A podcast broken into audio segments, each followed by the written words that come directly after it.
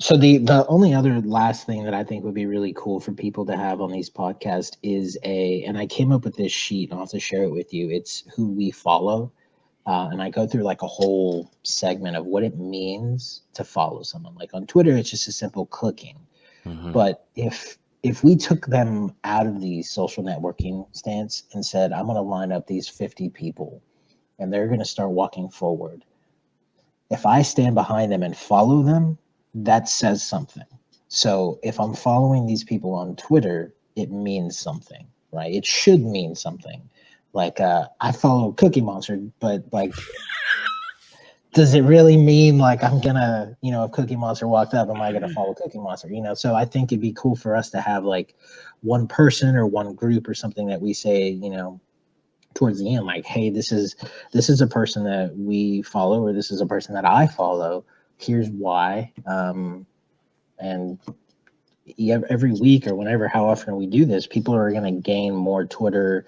They're going to build a stronger twitter base of people that they're following that they can say okay that's where they're getting these ideas or that's where these conversations are coming from. And uh, it's for our students as well. I i always try to tell my students the best thing you can do for your writing is just go out and study the world more. Learn more about the world because it will influence the way that you write every single time. Um, but yeah, I just thought that would be a really cool way for us to highlight. I mean, you know, I sometimes I follow people and it takes me a while to really figure out like like they'll say one thing and I'll follow them and I'm like, is this somebody that I can keep following? And then I'll stop following them.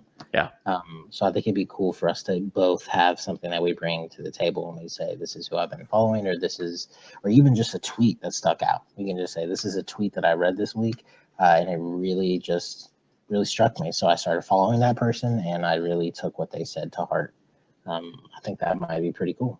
Yeah. And I think uh, to start out, we, we might need to kind of explain how powerful Twitter can be. Yes. Um, I, I, for one, I, Twitter changed my career.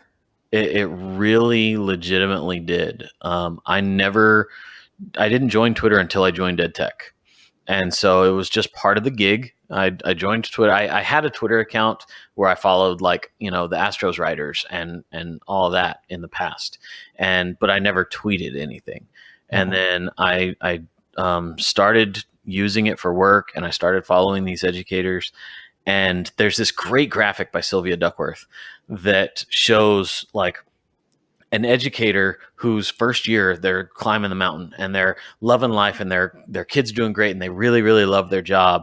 But after five six however many years they start to plateau and they're mm-hmm. just kind of doing their thing. And then it comes up and it says and then the the teacher the educator found twitter and boom and it just shoots straight up exponentially. And it, and it's so true because it has really changed my life and how I've approached my job and and how much I've learned. I mean, the amount of stuff that I've learned in the past three years uh, being in this position and being on Twitter um, is is unbelievable. Uh, it really, truly is so so powerful, and I I try to explain that to educators, and it doesn't always. A lot of times, it's the oh, social media is the devil, and, and it's really scary. Um, and so trying to explain that to people, I think is very, very important, even though it's a difficult, it's difficult for some. Sure. And, and you're right. For me, I didn't really get into Twitter until I got into the curriculum department. Um, I had one, but it was only for like, hey, students, don't forget your papers due tomorrow. like it was, it was. This was before Remind 101, and yeah. and even then, I used it more than Remind 101 just because most kids had Twitter at the time.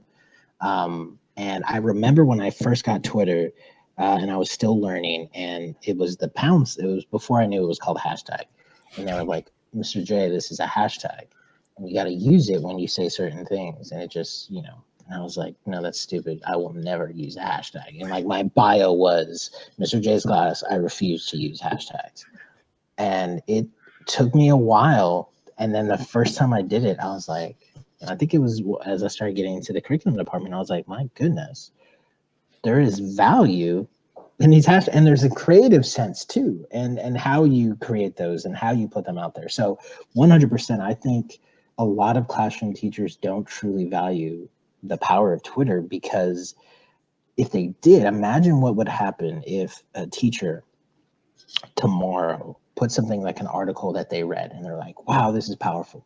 And they put it on Twitter and a kid's checking on it Sunday night. And they come to class the next day and they're like, hey, miss, um, that article you put on last night on Twitter, like, I really got me thinking. Um, can we talk about that? Boom. I mean, that's huge. And it was not, you didn't assign it.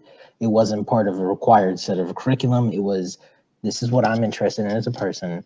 It stuck out to me. You share it out there, and a kid's like, I didn't even think I was going to be interested in this, but now I am.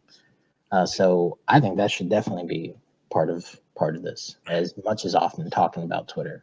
Yeah, those conversations, those off-topic days, those conversations with kids, they learn so much more. Some of the most powerful conversations I've had with students had nothing to do with what we were doing in class. My my last year in the classroom, I would do an extra credit assignment once a six weeks, where I would post it the first week of the six weeks, and they had all six weeks to do it. Um, it was due by like the Wednesday of the last week, and it was just an article that I would pull that I thought that they would find interesting and they would have to write a, a one page response to whatever. And one of them was, uh, you know, Snapchat uh, refused to be sold to Facebook or, or Twitter, whoever was trying to buy it at the time. Uh, one of them was um, uh, when Paul Walker was killed. How that I, I told them, you know, how does this affect the idea of street racing, and how does it affect, you know, what students your age do or think or or that? And I got I had some of the most powerful conversations. There were kids that just came in like during lunch and said, I read that and uh, I haven't written my response yet, but here's what I think. And we would have this conversation all during lunch. And I was like, you don't have to write anything. You're good. This was amazing. You know, and so yeah, you're right. You just adding that medium, whether you're conversating with students. Most of the time, we're conversating on Twitter with educators and and other people across the country. But I mean, you know, sometimes those conversations that spur from those ideas. I can't tell you how many times in the past couple years I've gone into the office and said, "Check out what I saw on Twitter last night." or this morning or whatever because the the way I'm wired pretty much the last thing I do before I go to bed is I'm laying in bed checking out scrolling on my phone and whenever i wake up i, I pull up my calendar and then i kind of scroll through twitter for a couple minutes to kind of wake up and see what's going on in the world and and uh and so there's a lot that can be learned and there's a lot that teachers can take from it yeah that's huge man yeah i i like that you don't even have to turn in your paper you're good like that's what we just did is thinking that's beautiful and that's that's and our, kids don't get an opportunity to do that enough no. We don't get an opportunity to do that enough. So we don't get it, imagine how little our students get. Exactly. Exactly. Actually, you know what? I'm going to just tell people to follow NCTE because I have lately really followed a lot of their, they'll put threads out there of, so somebody will be like, hey, looking for book recommendations for students who don't like to read. And then NCTE will retweet it and say, hey, community, help them out. So I think it's really great just to follow NCTE. So I might just that's the people because I've been retweeting a lot of their stuff lately. Okay. Um, yeah, that sounds good. Uh, and when they retweet you, man, I had they retweeted me. I posted some. I tweeted something. I still say post sometimes instead of tweet. Uh, I tweeted something about uh, reading out loud and how powerful it is for men to read out loud to their young men. that class. was awesome. That was really um, awesome. Yeah, and NCTE like retweeted it, and I was like, I'm famous. so anytime somebody like like I think um yeah, like uh who was it? I think Kylene Beers retweeted something I said and laughed, like put LOL and a smiley, like a winky face at me, and I was like, what?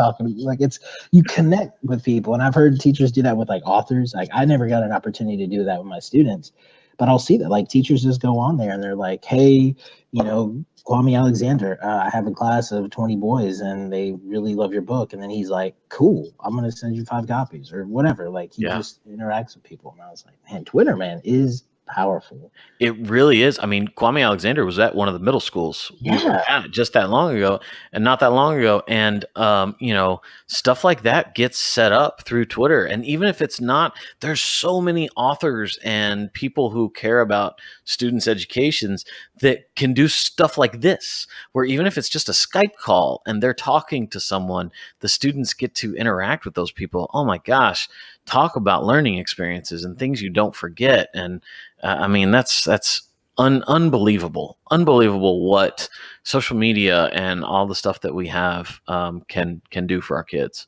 and for us. Yeah, absolutely. I I benefit for it more now than I have in the past. I don't know how long I've had Twitter, but I've benefited more now in the past two years, the past six months than I have in the whole time I've had it. Yeah, my uh, my wife was learning about um, about digital storytelling for her mm. students. And so she was trying to create some ideas, some plans for digital storytelling. And she found this amazing video on YouTube when she was just searching digital storytelling. And she said, Come here, watch this. And so it was this two minute video about student creation and digital storytelling. And I was just totally moved by it. And so I look at the author's, the the creator's name, and I first thing I do, my default is I search him on Twitter. And I hmm. go in and I search and I I posted, you know, awesome video by this guy and I tag him and I start following him. And four minutes later, he's replying and, and retweeting it and and saying, This is, you know, thanks so much and this and that. And my wife turned to me and said, you know, that's awesome. You just watched this video and you connected with this person that you had no idea existed and you know there now you're conversating with this person who created this awesome thing uh, that's amazing what twitter can do and i, I think she joined twitter that night wow. Wow. you know um, because it's it's crazy how you can connect with folks just so quickly well, yeah, and that is to me when people say utilizing technology in the classroom, that's what it means. It's not a checklist of, oh, I used a PowerPoint today, so oh. I'm using technology, right?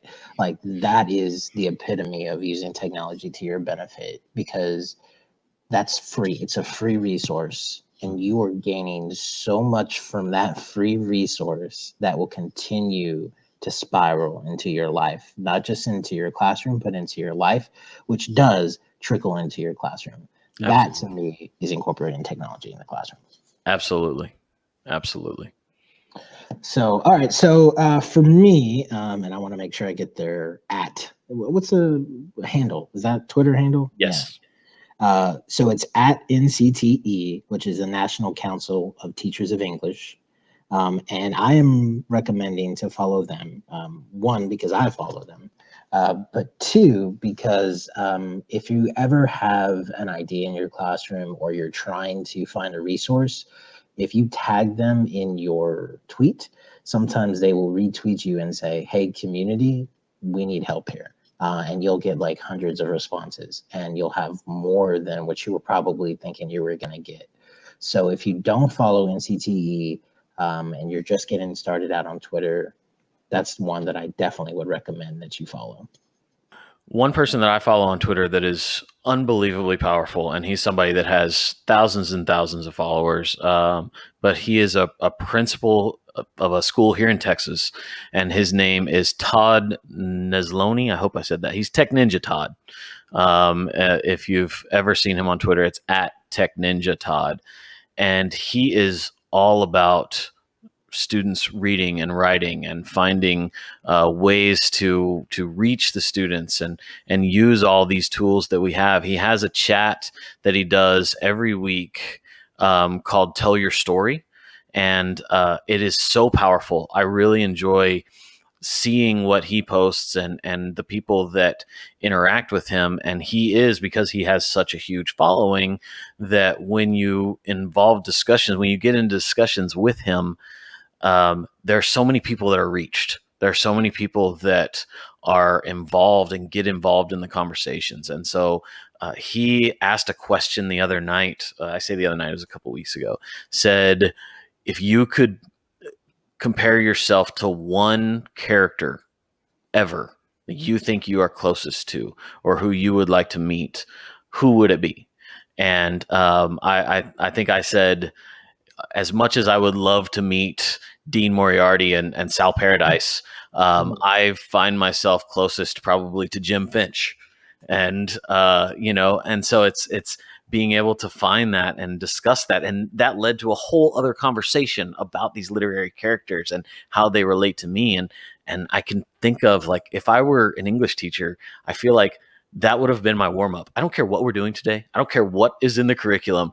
The Mhm. first thing we're talking about today is what's a character in a book that you've read that you would compare yourself to, or who would you like to meet the most?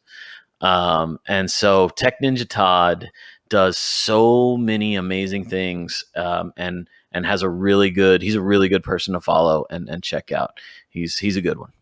That's that's so two things. One, I want to follow because I don't follow Tech Ninja Todd, so I'm going to follow. But two, I'm also learning about you that you have a beatnik spirit, and I didn't know that. You mentioned uh, Kerouac earlier, and now you got Moriarty. So uh, awesome. Yeah, yeah. My uh, I- I've I I love I love all of those books.